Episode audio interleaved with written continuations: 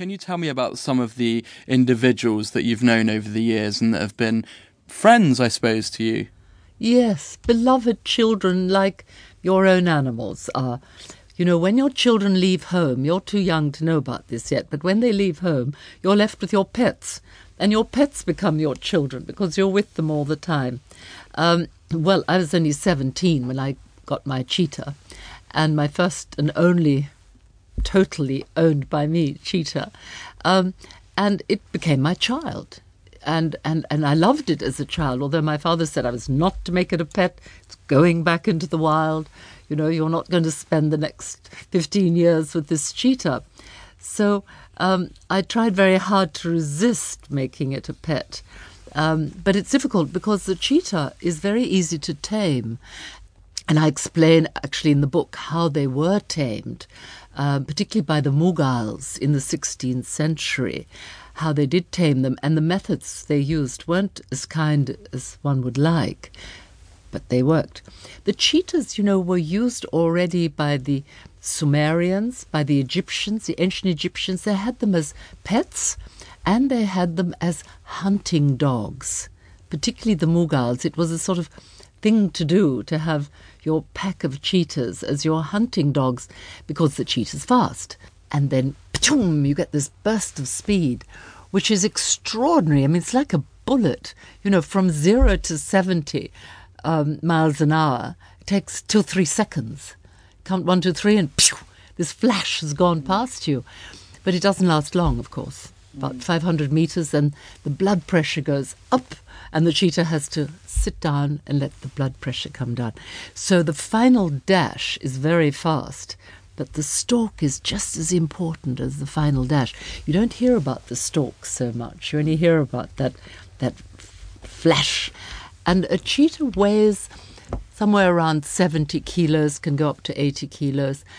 It'll never um, attack an animal that is more than half its own body weight. So it's after small deer, gazelles, deer. But if it's male and has what they call a coalition, which is litter brother, maybe teamed up with two other litter brothers. They hunt then as four. They can bring down bigger animal. They can bring down a giraffe. They can bring down a great big fat zebra, you know. Um, and they were in ancient times um, all over North America, Russia. And then when their prey ceased to be there, they ceased to be there.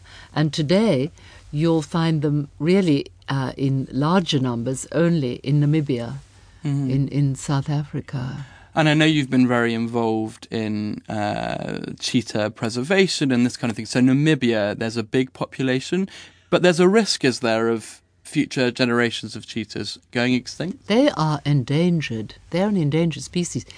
You know, the, the Emperor Akbar in the early 16th century, he had between 900 and 1,000 hunting cheetahs. So they were trained to hunt. In all his lifetime, he only saw one litter born. And that's because the cheetah chooses its mate. So if it's not anywhere near, the female will reject the male. So they've not they're not born in captivity. Now, when you think you've got a thousand cheetahs, and a cheetah has to eat fresh meat every day, it doesn't like the other pre- predators put it aside or the leopard up in a tree and then feed on it for a week. No, fresh kill every day. In conservation terms, um, in you asked about Namibia. Well, Namibia has relatively few people in a rather large area. And the cheetahs are there for that reason, less farmers.